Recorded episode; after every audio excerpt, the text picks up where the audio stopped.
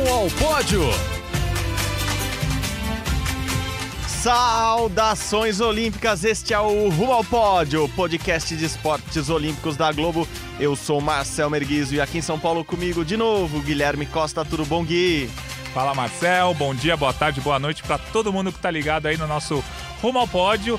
E já a gente fala toda semana, mas a Olimpíada tá chegando, hein, Tá meu? chega, já é carnaval? Não, já é carnaval, né? Exatamente. não, Semana de carnaval foi, pra mim poxa, já é carnaval. Já Estamos teve... fantasiados no estúdio. Exatamente, vocês podem ver agora na nossa webcam. Não, não tem webcam ainda. Ainda Léo Bianchi diz que vai trazer uma webcam durante o carnaval pra gravar. Não, não vai. Ele balançou a cabeça e falou que não vai. Poxa. Já é carnaval, já estamos em ritmo de carnaval. Quem está fazendo festa essa semana, além dos bloquinhos, além dos O pessoal da vela. Pessoal da vela, mais gente classificada. Não tem bingo hoje, mas mudamos o número da semana passada. Sim. 172, 172 classificados no. Atletas brasileiros classificados para os Jogos Olímpicos de Tóquio. Deixa eu falar. Bastidores da notícia aqui, Gui. Opa. Recebi elogios de dentro do COB, não vou revelar nomes. Opa. Falando, nossa, como vocês pensaram nisso? Que já temos mais classificados para a Olimpíada de Tóquio do que É. dias na contagem A regressiva. gente pensa em tudo ah, aqui, pensamos Aqui- à frente do time Brasil, amigo. Tá aí, abraço, abraço pra todo mundo no COB, time Brasil. É isso. E agora só aumenta, né? Ah, Mais Isso, atletas. Exatamente, não vai, a não ser que algum time seja desclassificado ou que os dias não parem de Bom, passar. o, hein? cale- o calendário não voltará atrás, o Brasil pode perder vagas, isso pode. É, vai assim, que, é, né? isso- Mas enfim. Não, não vai perder, até onde sabemos, mas 172 atletas brasileiros classificados para os Jogos Olímpicos de Tóquio, 172 vagas, na verdade, né? Ainda nominalmente não temos Isso. esses 172 atletas, e 156 dias para a abertura no Estádio Olímpico de Tóquio, dia 24 de julho, às 8 horas da noite de Tóquio, às 8 horas da manhã de Brasília. Ô, É louco, isso, né? É isso aí. E quem conseguiu a vaga pro Brasil, a vaga veio na classe 470 da vela masculina no Campeonato Sul-Americano, né, que valeu como pré-olímpico. O Gustavo e o Jason venceram o pré-olímpico e se classificaram, mas tem um asterisco aí, viu? Asterístico Um aí, bota. asterístico aí. Asterisco, Assim, gente. ele- Não, a gente é. não trabalha no Ministério do- da Educação, mas Ô, a gente louco. fala corretamente. Eles se classificaram, ganharam o Campeonato Sul-Americano, mas a Confederação Brasileira de Vela tem um regulamento próprio.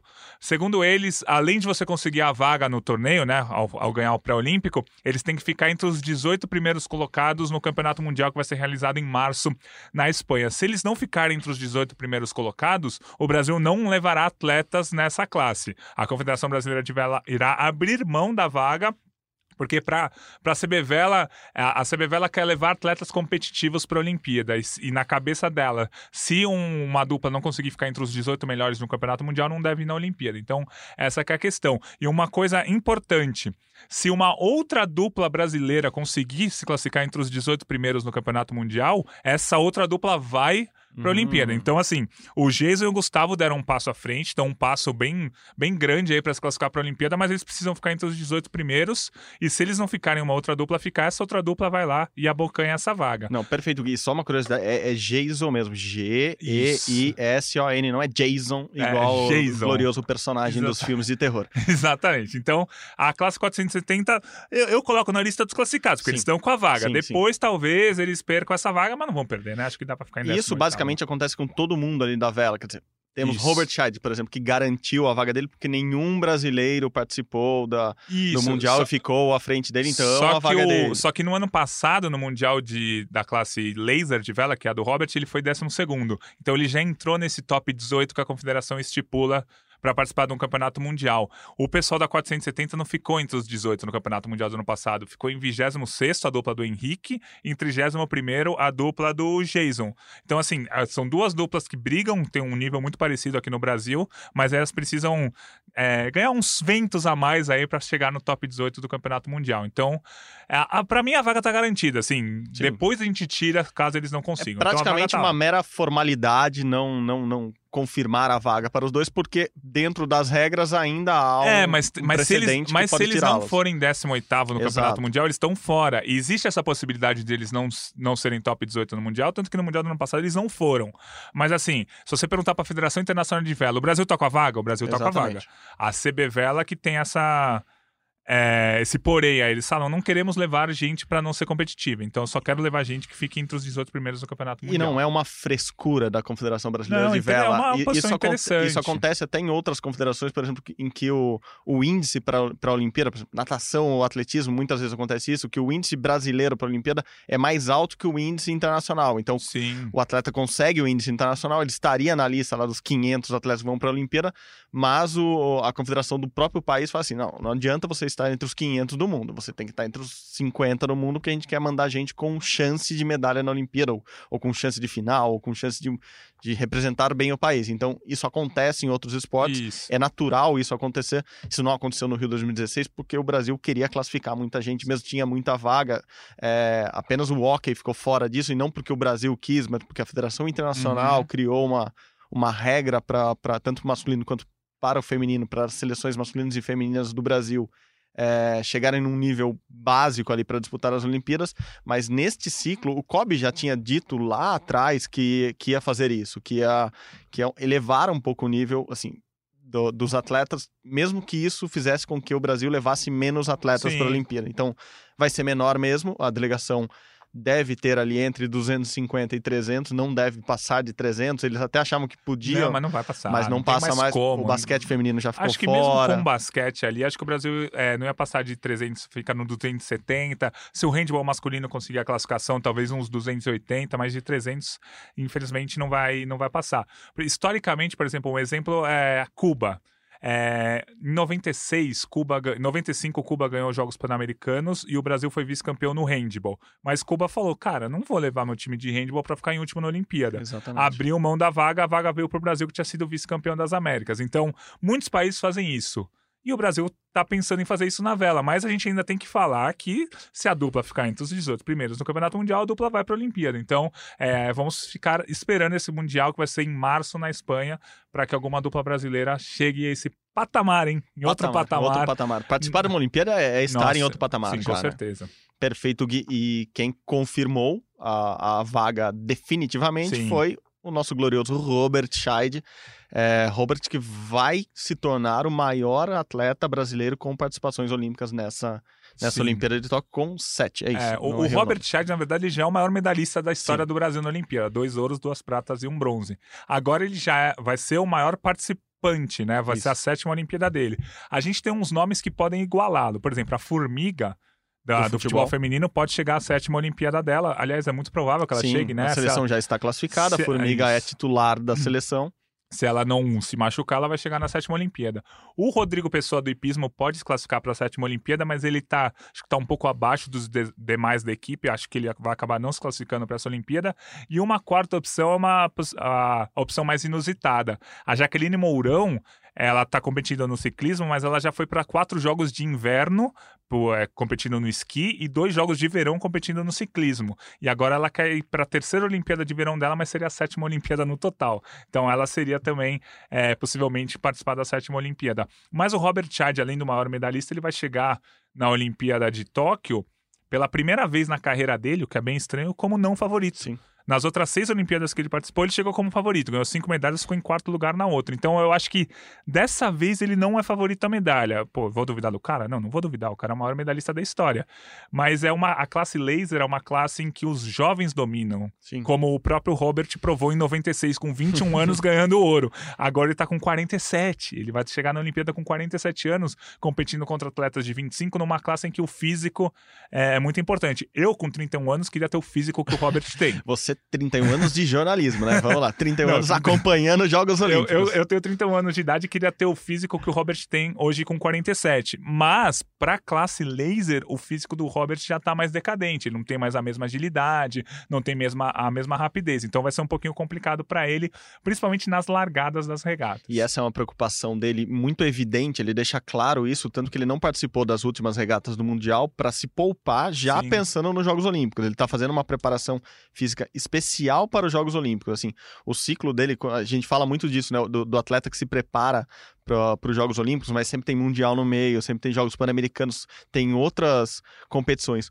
O Robert, me parece que dessa vez focou muito nos Jogos Olímpicos, tanto que ele não participa de muitas competições, ele não faz muita coisa, poupando o físico dele, Aham. assim, o preparo físico dele para os Jogos Olímpicos, ao ponto dele não participar das últimas regatas do Mundial para se poupar já para os Jogos que são daqui a cinco Isso. meses. E no, no fim ele ficou em 49, se não me engano, no Campeonato Mundial, mas ele não participou das três últimas regatas. Ele estava ali entre 25 e 30 lugar, poderia subir um pouquinho, mas não ia fazer a menor diferença ele ser 22 ou 50 nesse Campeonato Mundial. Ele se classificou para a Olimpíada muito por conta do resultado dele no Campeonato Mundial do ano passado, que ele foi 12. Ali ele entrou no tal do top 18 que a Confederação queria que ele entrasse, e aí esse Mundial foi só uma proforma. Ele só perderia a vaga se algum atleta brasileiro fosse pro pódio nesse campeonato mundial. O Gustavo ficou em 84. Então, tipo, Robert Scheid carimbou a vaga aí para a sétima Olimpíada dele. Infelizmente, a primeira Olimpíada que ele chega hum, é, como não favorito ao pódio, mas eu não, não duvidaria dele, não. Claro, maior medalhista da história do Brasil, dois ouros, duas pratas e um bronze em número de medalhas, empatado com Torben Grael, também da vela, com dois ouros, uma prata e dois bronzes. Se fosse um quadro de Isso. medalhas ali, a gente desempataria nesse prata pra- a mais para, para o Scheid e um bronze a mais, vamos dizer assim, pro, pro, pro Torben Grael. É, Torben Grael, pai de Martini Sim. Grael e Kaina Kunze. Não, não, não das duas. Martini Grael que faz dupla com Kaina Kunze. É Deixemos tipo, tipo Chitãozinho e Chororó, que são pais do Sandy Pais de Júnior, Sandy- né? é, é, porque afinal de contas. Não, então. É, pai de Martini Grael, que com Kaina Kunze não fez um Mundial tão bem desta vez, 12 posição. É, mas elas já estão classificadas para a Olimpíada, já fizeram um Mundial bom ano passado, são as atuais campeãs olímpicas, atuais medalhistas de prata no Mundial, né? Os mundiais foram mais colados dessa é, vez na classe do ano delas. passado elas foram prata. Isso Exato. desse ano, como desse você ano, disse, décima segunda. mas também já estão nesse ritmo de. Não, de carnaval não, de Olimpíada, já preparando-se para a Olimpíada. Não foi um mundial que elas focaram na preparação para lá, assim, elas já estão. Assim, bom, vou voltar. A gente, eu estive com elas em janeiro, Ó. gravando um especial para o Jornal Nacional, e elas já falavam em janeiro que a preparação não era para esse mundial. Tanto que em janeiro elas ainda estavam de férias, a gente está no meio de fevereiro, ou seja, elas acabaram de voltar a treinar. A preparação já era totalmente pensando na Olimpíada pensando no barco da Olimpíada, pensando no peso para a Olimpíada. A gente vai contando essas novidades até os Jogos Olímpicos, mas Caena e Martini já estavam muito com foco nas Olimpíadas, não neste Mundial, que foi sim lá do outro lado do mundo, mas não foi na raia eh, de Tóquio, na Baía de Tóquio, onde elas já esperam pegar, inclusive, tufões, grandes ventos. Eh, elas até contam que há a possibilidade de surfar nas ondas, assim. O- a, a da hora, a hein? Bahia Da hora pra assistir, né? Eles elas- ser um pouco perigoso. é, elas até contam essa curiosidade que a gente pode ver, enfim, se tiver tufão não tem regata, mas Ah. com fortes ventos faz tem muita onda ali na Bahia, então um, um barco pode se favorecer de uma onda e ganhar algumas posições, enfim, vai ser curioso ver a vela no- na Olimpíada de Tóquio, elas estão se preparando para isso, não para o Mundial, mas é, enfim, também não é, não é posição tão ruim assim, elas ficarem em décimo segundo. Se tivessem que comprovar, por exemplo, para a confederação que, que Tá estavam compro- num nível bom, comprovado. é. tá E comprovadíssimo. tem um- uma outra pessoa da família Grael que conseguiu a classificação esse fim de semana Exatamente. também. Marco Grael, que faz dupla com Gabriel Borges na classe 49er masculina, ficaram em 13º no Campeonato Mundial e por estarem nesse top 18, conseguiram a vaga olímpica. Eles que já tinham, é, entre aspas, garantido a vaga sendo campeões dos Jogos Pan-Americanos, precisavam provar para a CB Vela que eles são capazes de ficar entre os melhores do mundo. Ficaram no top 18 nesse Campeonato Mundial, encerrado na última semana, e estão classificados, 100% classificados. Então teremos três Graéis na Graéis. Olimpíada. O Torben, que é o coordenador da Confederação Brasileira de Vela, a Martini e o Gabriel. Eu não vou falar, mas eu tinha uma piadinha sobre Grael a granel, mas não vou falar porque é Hum. muito ruim. Então teremos vários Graéis, porque o Torben também é coordenador técnico, ali ele é como se Sim. fosse um, um head coach da seleção de, de vela, então também estará em Tóquio. São três então, Graéis, é, exatamente. a granel. Qual o ter- plural de Grael?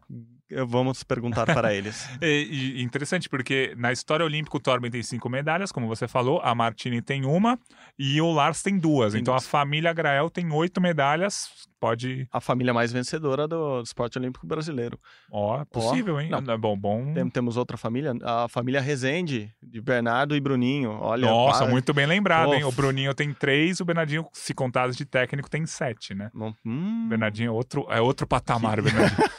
O tem Bernardinho, sete só? Bernardinho tem, ó, a prata em 84 como jogador. Aí ele ganhou 96, 2000 pelo vôlei feminino e depois Como quatro com o masculino. Então são sete medalhas do Bernardinho, mais três, Mais do, três Bruninho. do Bruninho. Família Rezende. E tem a da Vera, Mo Sete, a Vera. Mossa tem medalha? Acho que não, não, né? a Vera não jogou 96 É. quando, a, quando a seleção Então, feminina foi, foi bronze Então é pela isso aí, primeira a vez. família Rezende tem 10. A Grael pode chegar perto aí, mas não vai, não vai conseguir passar A, a briga é boa. Não, cinco da Grael, mais uma seis, mais duas, Mas sete, se bem oito. que, se a gente tá contando o Como Bernardinho técnico, como técnico, o exato. pode entrar como técnico. Porque Enfim, fisicamente é aquela coisa triste que a gente fala das Olimpíadas, não os técnicos não recebem formalmente uma medalha, eles não têm na casa deles, enfim. Mas são medalhistas olímpicos. Vamos falar que Sim. o Bernardinho não tem as sete medalhas que ele tem. Sim, É. tanto que a gente fala que o único tricampeão olímpico do Brasil é o Zé Roberto Guimarães, que ganhou três medalhas de ouro como Exatamente. técnico, enfim. Então são oito já, bom, nove com Martini e Caena que podem vir. Bom, já que Martini e Caena são irmãs, não, que isso, não. Não confunde a cabeça do Enfim, pessoal. a né? vela, a vela teve um final de semana bem agitado, classificou mais duplas. Ainda tem o caso de Jorge Zarif, que, que foi pego no doping e que seria favorito ali. Favorito não, mas brigaria por um pódio na Olimpíada, mas aguardamos o julgamento dele. O que sabemos é que a vela novamente vai para mais uma Olimpíada com chances de medalhas, com Martini Caena, com, com Robert Scheid e quem sabe até com, com alguma das Não, outras. é, não, tem a, a, a. Fernanda e a Ana Luísa na 470 fazem uma boa dupla para brigar pela medalha. E a Patrícia na classe RSX, eu acho que se tiver um vento mais fraco, assim, ela, ela consegue um resultado melhor. Vamos ver o que, que vai acontecer. Porque a, a Patrícia tá sempre ali nos campeonatos mundiais, Olimpíadas, sétimo, oitavo, nono. Para pular para terceira é difícil, mas dá, dá para chegar. Mas é aquela. É, não é nem favorito nem candidato, mas pode surpreender, assim. Então a gente coloca assim: a Martina e a Caena são favoritas ao pódio. O, o Zarif, ele indo para a Olimpíada, é candidato ao pódio. A classe 470 feminina, para mim, também é candidata ao pódio. E aí o Robert pode ficar na. pode surpreender. E pode surpreender mesmo, né? O Robert Uhum, é- é um cara na histórico verdade- aí. A Patrícia também pode surpreender. Eu colocaria mais ou menos isso aí, a chance de medalha do Brasil. Imagina que o Brasil saia com uma. Se o Brasil for muito bem, sai com duas medalhas da Olimpíada. A vela que sempre foi tratada como um dos carros-chefes do COB, Sim. que é uma medalha, assim, com medalhas praticamente garantidas em todas as Olimpíadas, chegando como favorita ao pódio em todas as Olimpíadas recentes, pelo menos. Recentes não, há muito tempo. Não, né? é, desde 90, Isso. de 96 pra cá sempre conquistou pelo menos uma medalha. Em 92 não conquistou. Então, 96 pra cá são seis Olimpíadas aí sempre ao pódio. Provavelmente a sétima agora em Um 2020. esporte que se garante muito bem, o esporte que mais trouxe ouros para o Brasil na, na história dos Jogos Olímpicos. Bons É ventos, vento, é o co- vento. como, como eles gostam de falar, bons ventos Bons estão ventos. soprando. Mas repito o que Martini e Caína contaram para mim. É, contaram para mim, não, não é nenhum segredo. Contaram num papo que a gente teve que, que há essa grande preocupação com os ventos lá, com fortes ventos, que inclusive os tufões poderiam parar por alguns dias as regatas. A gente já contou aqui, a vela, como surf, às vezes não tem regata por Entendi. falta de vento, às vezes tem regata por muito vento, enfim. É, é sempre, é sempre uma competição que, que depende muito do, do, do ambiente ali, do, do, do clima do dia, do local. E falando nisso, ontem, é, conversando com outro atleta, ele reforçou, mas reforçou muito ó, o aspecto climático de Tóquio em agosto. Falou: você já esteve em Calor. Tóquio em agosto? Então se para- prepara para o calor e para a umidade, porque todo mundo que estiver lá sofrerá bastante. Esse pessoal que está na água sofre um pouquinho menos, né? É verdade. E Tufão, pra mim, só o da Avenida Brasil, né? Que está sendo reprisado na TV Globo. Aí uma das melhores novelas da história. Aquele sim é o Tufão verdadeiro. Não vai, não vai ter Tufão, não, lá. A gente tentou durante 15 minutos arrancar essas palmas de Léo M. É verdade. Bianchi aqui. Ele não, não, Falei não se de- rendia. Falei de Chitãozinho Chororó. Fizemos não- trocadilhos ruins, trocadilhos bons, eu assumo, tem alguns bons, mas não rolou. Agora rolou, enfim, nosso pódio garantido aqui. A pior Podcast. podcast. Podcast em homenagem a- aos nossos fãs que sempre insistem pra gente falar que o nome oficial deste podcast é Podcast e não Rumo ao louco. Pódio. Mas, boa, ó. Hã, hã, hã, Temos, temos sonoplastia hoje Ah, aqui. Hoje, hoje É, tá bom, investimento né? tá, tá, tá, tá valendo a pena aqui. Tá. Bom, diga aqui. Não, não. é- Perdemos a concentração. Não, quando a diga. gente for mudar de assunto e falar do karatê, eu tenho outro trocadilho, assim. É, é karatê agora ou não? Qual Ué, vai ser agora? Ué, cara, te vira e manda o cara. Ia Foi boa isso. essa deixa, hein? Não, assim, porque, cara, o, o karatê pro cara ganhar medalha, só o cara ter garra, o cara ter físico e o cara ter muita expectativa que ele vai lá e ganhar medalha. Que entendeu? terrível, que terrível. Mas enfim, vamos falar. Da- A gente grava às terças-feiras esse podcast. Me lembrou muito o Terça Insana agora, Olá, que, é fez isso. muito sucesso por muito tempo aqui em São Paulo, mas a gente não tem a menor categoria pra comediante. É, é só Vamos o cara, falar- é só o cara ter categoria que ele vai. Ah. Karatê categoria é quase um cacófago. Então, mas va- vamos vamos lá, lá. Gui. Karatê também. Tivemos uh, da- Muita um- coisa no karatê um- essa semana. Movimentado, tivemos a etapa da Premier League, que é tipo o circuito mundial de karatê. Não é o campeonato inglês de Não é, karatê. exatamente. É o circuito mundial de karatê, vai todo mundo, todos os atletas vão é, viajam pelo mundo. E é, essa semana tivemos em Dubai e um resultado importantíssimo para o Brasil, porque o Vinícius Figueira foi medalha de prata e com esse resultado ele ultrapassou o egípcio no ranking mundial, assumiu a segunda posição do ranking olímpico, vai, digamos assim, e são duas vagas para Tóquio por esse ranking. Então, nesse momento, ele passou o egípcio, agora o segundo, o egípcio é o terceiro. Faltam só duas competições para fechar esse ranking. Então, é só o Vinícius manter ali, É só- tocar, tocar pro só- lado, só só- manter ali para conseguir essa vaga olímpica que vai ser muito legal. O Vinícius foi vice-campeão mundial em 2018, 2019 teve um ano de altos e baixos, mas agora 2020 começou a embalar de novo, já tinha sido o quinto colocado na etapa de Paris, agora foi prata em Dubai, um resultado importantíssimo. Acho que o Vinícius é um cara que deve se classificar para a Olimpíada e se classificando para a Olimpíada ele é uma chance grande de medalha, é um cara candidato para não dizer favorito ao pódio. mais um dos esportes novos que entram na- nessa Olimpíada de Tóquio. São cinco na skate surf, que a gente já tá cansado de É. falar, porque o Brasil é muito favorito nos dois. O karatê, que entra em Tóquio e não permanece, já sabem que não permanece para Paris 24, nem para Los Angeles 28. Então, o karatê é uma Olimpíada solo aí, entra e sai. É, escalada esportiva. Que tem todas aquelas categorias que nosso querido Sérgio Arelini, É, das gosta coisas. de explicar é, narrador do Sport TV e apaixonado por escalada esportiva, o primeiro narrador brasileiro a narrar escalada esportiva na TV. Cara é bom. e ele é muito bom. Serginho, muito bom. Aliás, Abraço. O, o rumo ao pódio do, da nossa vinheta é, É dele. dele, é exatamente aquela. A, a, a, a voz boa que vem antes da minha voz é a dele, do. Sérgio Arelini, que estava! É, que estava brilhando em Berlim no, no prêmio. outro No, patamar. no né, prêmio cara? lá, a gente abriu já o 18 parênteses aqui, É. só pra falar que rolou nesse, nessa segunda-feira o prêmio.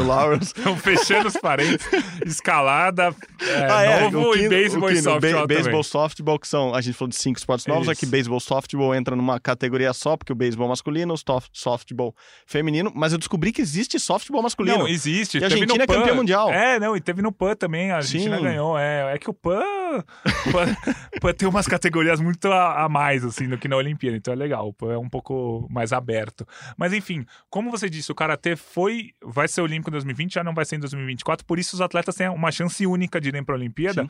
Por isso, o Douglas Brose, que tem quatro medalhas em campeonatos mundiais, se não me engano, ele já tá com 35 anos. Olha a loucura que ele fez, uma loucura pra gente que não conhece, mas foi muito bem estudado. Ele é da categoria até 60 quilos. Nessa categoria, o Vinícius, que a gente falou agora, que tá na segunda posição do ranking mundial, provavelmente vai conseguir a vaga olímpica e tal, então ele não vai conseguir. Então o Douglas não vai conseguir ir pra Olimpíada na categoria dele. Então o que, que ele fez? Ele Só pra explicar, porque ah, na Olimpíada tem menos categorias. O Isso. Douglas e o Vinícius, teoricamente, É. não são da mesma categoria, Mas mas, na na Olimpíada Olimpíada, eles eles, são, são da mesma categoria, porque juntam dois pesos. O Brose é um pouquinho mais pesado que o Vinícius, então acaba juntando. O Vinícius acaba, Na acabaria. verdade, é o o contrário, o Douglas é Vini- mais leve. mais leve que o Vinícius, e o Vinícius acabaria pegando essa vaga nessa Isso. categoria única que, que, que se cria para a Olimpíada. E aí, olha a loucura que o Douglas fez. Ele saiu da categoria até 60, foi pra categoria até 75 quilos, ou seja, ele engordou 15 quilos. 15 quilos. Ou ganhou 15 quilos de massa muscular, que eu acho que é mais provável. Disputou a seletiva nacional há duas semanas, ganhou a seletiva nacional e vai poder disputar o pré-olímpico mundial que vai ser em Paris daqui a dois meses. Então, na categoria 75. na categoria ele ganhou 75. a vaga brasileira na categoria 75, impressionante mesmo o que- sendo Isso. um atleta de 60 quilos que que engorda deve um estar pouquinho. ganhando um pouco, não deve estar chegando a 75, eu imagino, mas, cara, ele fez uma loucura que tá dando certo. Ele, Uhum. pelo menos, já tá classificado pro pré-olímpico, porque é é a última cartada da vida dele. O Douglas é um cara que a história dele é. É tipo a história do Karatê aqui no Brasil. O Douglas tá entre os melhores do Brasil e do mundo há 15 anos. O Douglas foi campeão mundial lá em 2006, se não me engano. Então, ele é um cara que foi crescendo junto com o Karatê. E agora que tem a chance de ser olímpico, é a última chance dele. Ele viu que ele não conseguiria na, na categoria dele, pulou para 75 e deu certo. Vai disputar o pré-olímpico mundial. Então, brilhante essa história. A gente vai torcer pro Douglas aí no Sim, ele que é mundial. considerado o talvez o maior karateca brasileiro de, de Pô, todos os tempos. Quatro pelos, medalhas em mundiais. pelos títulos todos que ele, que ele tem. O karatê, como, como o Gui falou, é um esporte pan-americano também. Há no PAN. A esposa do, do, do a Lucélia, tem várias medalhas em Tetracampeã, pan-americanos é em tetracampeã. Pan-Americanos também, então é, é, um, é um esporte aqui no continente muito forte, quer dizer, no mundo muito forte, mas não participa das Olimpíadas. Claro, tem sempre aquele lobby, aquela disputa entre os esportes para ver qual, qual vai ser olímpico naquela edição. E o, o Brose fazendo uma, uma, uma pequena loucura, mas Deu certo? Então não é uma loucura, certo, né? É uma é. loucura pra quem tá vindo de fora. Ele deve ter estudado isso direitinho, viu que era a chance dele e, E- deu tão certo, né? E ele, e ele tá falando que o que ele vai ter que fazer? Ele sabe que ele não é mais forte ou mais alto que os atletas a 75, ele tá ganhando esse peso, mas ele tá apostando na agilidade dele. Sim. Então ele vai ser. Ele tenta ser um lutador mais rápido, mais ágil, mais veloz que os outros. E essa é a chance dele. É, seria muito legal se ele fosse, porque acredite, é mais uma chance de medalha pro Brasil. Se ele se ele- classificar, é. Então, pô, na torcida pelo, pelo Brose, pela, por esse tour, agora que ele começa a fazer pela, pela, pela Europa e pela Ásia, que, onde são a maioria dos, dos, dos campeonatos de karatê, ele precisa jun- fazer pontos no, no ranking ou não? É, Diga não, Gui. não, na verdade não é muito mais pontos, porque ele já conseguiu a vaga pro pré-olímpico. Agora, o ranking Isso, mundial perfeito, ele, perfeito. o ranking mundial não importa mais pra ele. Ele vai disputar um torneio que vai durar um dia, que acho que é em maio, se não me engano, mas é em Paris. Contra todos os atletas do mundo que não se classificarem, vai estar rolando três vagas em jogo e ele vai tentar lá. É uma cartada ótima que ele, que ele pode tentar.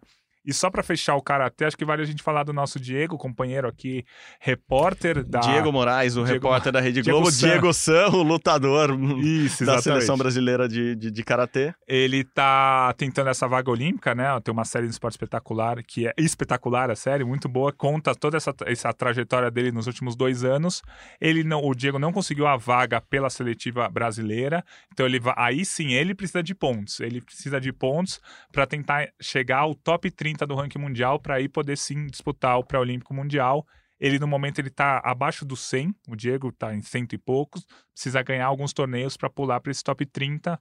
É muito difícil a vaga dele, mas assim, a esperança. Se um conseguiu engordando 15 quilos, por que, que o Diego não vai conseguir na categoria dele? Acho que é uma vaga ainda possível, talvez não provável, mas ainda possível. E o cara trabalha aqui com a gente, o cara é repórter, ele tá tentando ir pra Olimpíada, ele tá perto de ir na Aham. Olimpíada. É uma loucura muito legal essa. Então, essa, essa sacada desses últimos anos de. Do nosso repórter tentar uma vaga olímpica. E não é um sonho, é uma não, é coisa uma real. assim, não foi um... O- Não foi um, um, um repórter, isso acontece muito aqui no, no- na TV em geral, em- no jornalismo em geral, uma- um repórter que vai fazer um dia de pré-temporada num Isso, clube não, de não, futebol, o cara- treinar, ou que ele vai passar um mês treinando com alguém. A gente tem, assim, vários casos de Aham. séries, reportagens, documentários de jornalistas que tentam acompanhar o, o ritmo de treino de, de outros atletas profissionais de alto rendimento, e no caso dele, não, ele sempre foi atleta, ele também é repórter, também é jornalista aqui da, Sim. da TV Globo e ele juntou essas duas coisas, criou uma série para o Esporte Espetacular, tá contando essa, essa saga dele, que desde o início era difícil, desde, desde sempre ele sabia que conciliar as duas profissões, porque Uhum. não deixam de ser duas profissões ao mesmo tempo ali, é, seria difícil, mas ele chega a cinco meses da Olimpíada com chance, Com de, chance, classifica- é. de classificação ainda. Era um negócio bem palpável. Desde o começo a gente sabia que ele poderia. Ele é o favorito à vaga no momento? Não é o Uhum. favorito à vaga. Mas ele tá ali, ele disputou todas as etapas do circuito, consegue lutar de igual para igual com todo mundo no, no mundo inteiro. Então, essa série ainda dá o que falar No, nesses no- próximos no- no meses, meio né? do caminho ele teve uma contusão grave, Nossa, ficou um tempo sim. afastado, então. Quer dizer, todos os dramas que ele precisava para a própria série, ele, ele conseguiu É, mostrar e contar, o que acontece com quase todos os atletas profissionais. E chega aí, Diego San, Diego San. Quem, quem acompanha o esporte espetacular pode, pode ter certeza que vai ter mais histórias. Tá, A... tá na terceira aí pela- temporada a série. Ah, acho e que agora a- tá chegando ao final, né? É, agora vai chegar. Espero que a gente goste do final, né? Ou, ou será que terá uma- Hum, uma- um novo Diego San 2024? Não dá, né? Puta, não tem. Olha, acabei de falar que não tem em karatê aqui. Ah, vamos inventar Não, outro esporte não, pro Diego. não, Ele é gente campeonato- boa. Não, é... não, um abraço aí, Diego. Diego, abração, boa, sorte, aí. nas, nas viagens, nas reportagens e, e, claro, nas lutas. É, com isso, encerramos por enquanto o karatê. Isso. Vamos para outra luta de, de, de tatame, de tapete, de, de, de o quê? fazer, vamos. Judô vamos teve, teve, judô. teve, uma, teve uma, um fim de semana menos, com, com- menos importante com, do que o fim É. de semana passado, em que tivemos a derrota de, de Ted Riné. É, Mas- não, tem menos coisa pra falar. Porque a gente teve o, o- dois abertos na Europa ali, da aula de geografia da Bratislava, na Eslováquia, no feminino, e de Optwart, na Áustria, no masculino, mas a real, assim, é que a competição valia apenas 100 pontos. Só para traduz, é, tentar traduzir, o Campeonato Mundial vale 2 mil. Então, essas etapas do circuito dessa semana valeram só 100 pontos, mas achei interessante, o Brasil conquistou três ouros no feminino, é, resultados importantes lá na... É... Calma, Optwart não...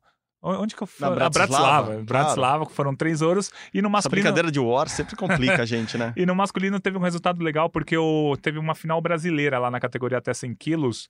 O o Léo Gonçalves pegou o Rafael Buzacarini, o Léo venceu, só que o Buzacarini continua é, como o melhor brasileiro no ranking. A categoria até 100 quilos, os dois estão brigando pela, pela vaga olímpica. Lembrando sempre, no judô, apenas uma vaga olímpica para cada país por categoria, os dois seguem brigando aí. No feminino, a gente teve o título da Kathleen Quadros, ela, quem diria, continua nativa, deve ir para a Olimpíada. Ela foi beleza. medalhista olímpica em 2008 e deve ir para Tóquio 2020, ela foi ouro. A Maria Sueli na categoria pesada também foi ouro.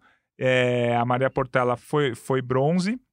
E acho que o resultado bem legal que o Brasil conquistou foi a Kathleen Nascimento na categoria até 63 quilos, até 57 quilos, perdão, que, Que é é- a categoria da Rafaela. Exatamente. O Brasil está tentando, já pensando que a Rafaela Silva não deve ir para a Olimpíada, ela está com recurso lá no CAS e tal, mas neste momento ela não pode participar da Olimpíada, então a Rafaela está fora. Então a confederação, já pensando nisso, está mandando a Kat Kathleen Nascimento, da categoria até 57 quilos, em busca de pontos, e subiu de peso a Jéssica Pereira. A Jéssica Pereira era da categoria até 52 quilos, está tentando os resultados nessa categoria até 57. Então é, a Kathleen deve subir um pouco no ranking mundial com essa medalha de ouro. A Kathleen Desculpa, a Kathleen é de 57, a Kathleen é a que está tentando substituir a Rafaela.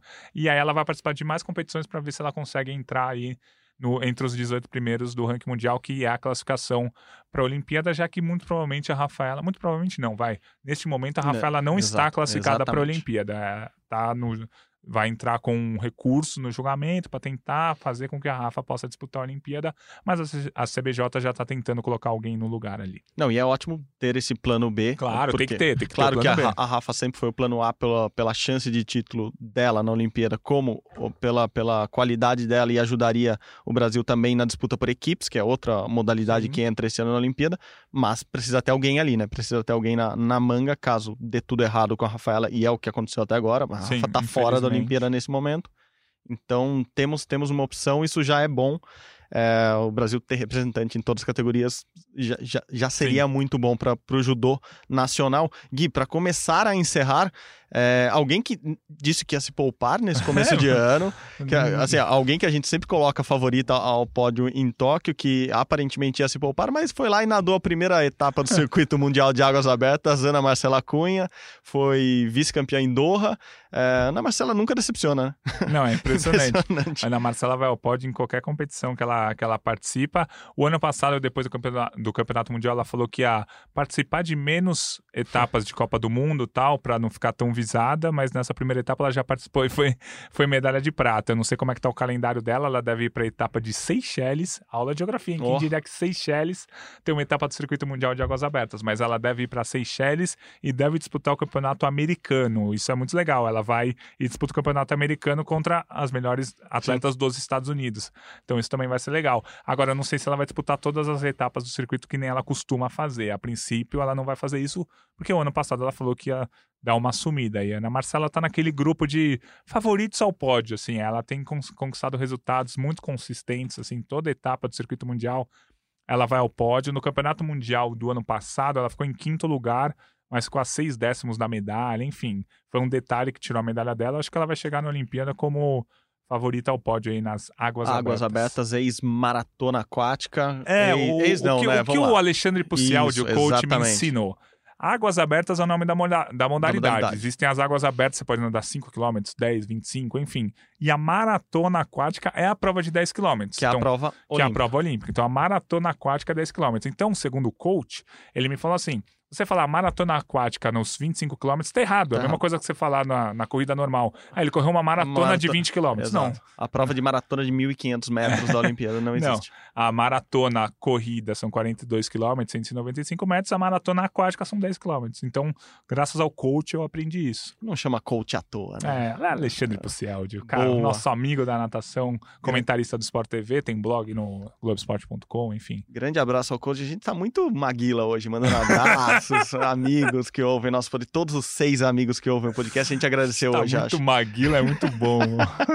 É uma referência muito velha também, Não, né? gostei, gostei, peguei a referência. Boa, Gui. Quer mandar abraço pra mais alguém? Porque senão eu vou começar a encerrar aqui e mandar aquele abraço de sempre, de toda semana, para Léo M. Bianchi. Não, pode mandar. Nosso acho que- produtor. Ah, não, ele não tá muito feliz com a gente hoje. Ele, ele acha as piadas engraçadas, ele ri, mas ele só aperta o botãozinho das risadas de vez em quando. Então, aquele abraço para Leonardo. Aquele abraço para você, Gui. Valeu. Este é o Rumo ao Pódio, mais uma vez, contagem regressiva, diminuindo cada dia mais o número de dias para a gente ir para Tóquio, aumentando cada vez mais o número de atletas brasileiros classificados. É isso, Gui. Grande abraço, saudações olímpicas. Tchau, tchau. Valeu.